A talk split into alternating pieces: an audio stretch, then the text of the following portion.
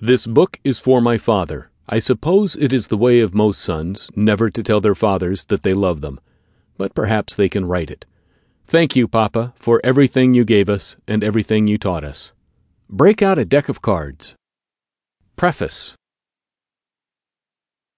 The Orange Bowl, Miami's iconic rickety football stadium, was the venue for the glory years of Miami football. From the hometown Dolphins' perfect year of 1972 and their Super Bowl runs of the 1970s, to the rise of the University of Miami Hurricanes and their first collegiate national championship in 1982. When my parents moved the family, five kids, to Miami from Washington, D.C. in the mid 1960s, they bought season tickets to the Dolphins and held them for a few decades. My father often lent the tickets out, but he occasionally returned to Dolphins games after I left for college. It was part of growing up for me, watching the Dolphins in searing heat and attending that first Hurricanes national championship victory in the Orange Bowl. It was there that my career started, and this story begins. Months into graduate school, studying English literature at the University of Virginia, things weren't going entirely smoothly. The students were too good. Not competitive in a negative way, just too smart, too focused, and too driven. My grades weren't good.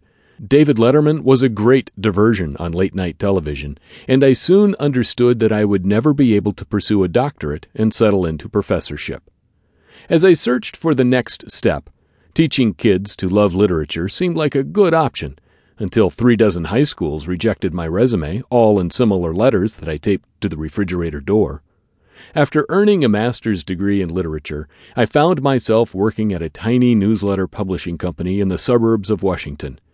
Not much of a career, wearing my dad's old suits, wide 1970s lapels and all, and commuting to a high rise office building in suburban Bethesda, Maryland, making $13,500 a year, it was clear this wasn't the future.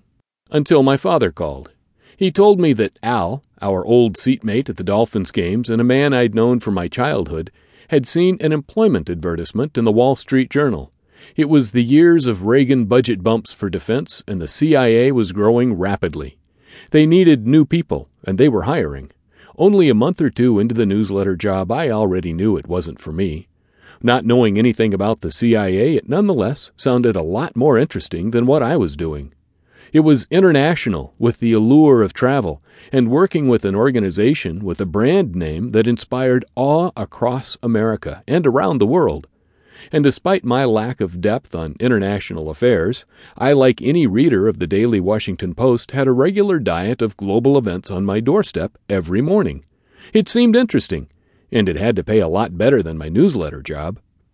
There was no online Wall Street Journal in 1984, obviously, and no way I could think of to contact the CIA. Without Google, how did a prospective applicant submit a resume? Dial information and ask for the CIA switchboard? So, as an enterprising 23 year old, I hopped in my rickety Chevrolet Chevette, resume in hand, and drove right up to the front gate of the CIA headquarters, in the leafy suburb of Langley, Virginia, off the George Washington Parkway that runs along the Potomac River. Security around CIA headquarters increased in later years after terrorism at home in America became a concern, and two CIA employees were murdered near the front gate. But when I drove up, I immediately found myself before the guard station at the entrance. No concrete barriers, no visitor center. I'll never forget it. What do you want? the armed guard asked, and like naive college graduates the world over, I thought I had a good explanation for a rash drive across town to one of the most secure facilities in Washington.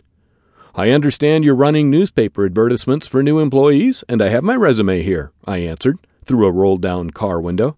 It's hard to imagine what the guard thought, but I had no other option I could think of in order to offer my application to a place I'd only ever heard of in movies and books. I didn't have the journal ad, which presumably had a forwarding address for resumes. He directed me to a nondescript building in nearby Rosslyn, Virginia, directly across the old Key Bridge from the exclusive townhouses of Georgetown. So I drove there left the resume with the receptionist, and drove home, thinking that would be the end of that. A secretary at the entrance took my resume and said they'd be in touch. That was the kiss of death for a job seeker, especially with the track record of three dozen turndowns from high schools across the Northeast.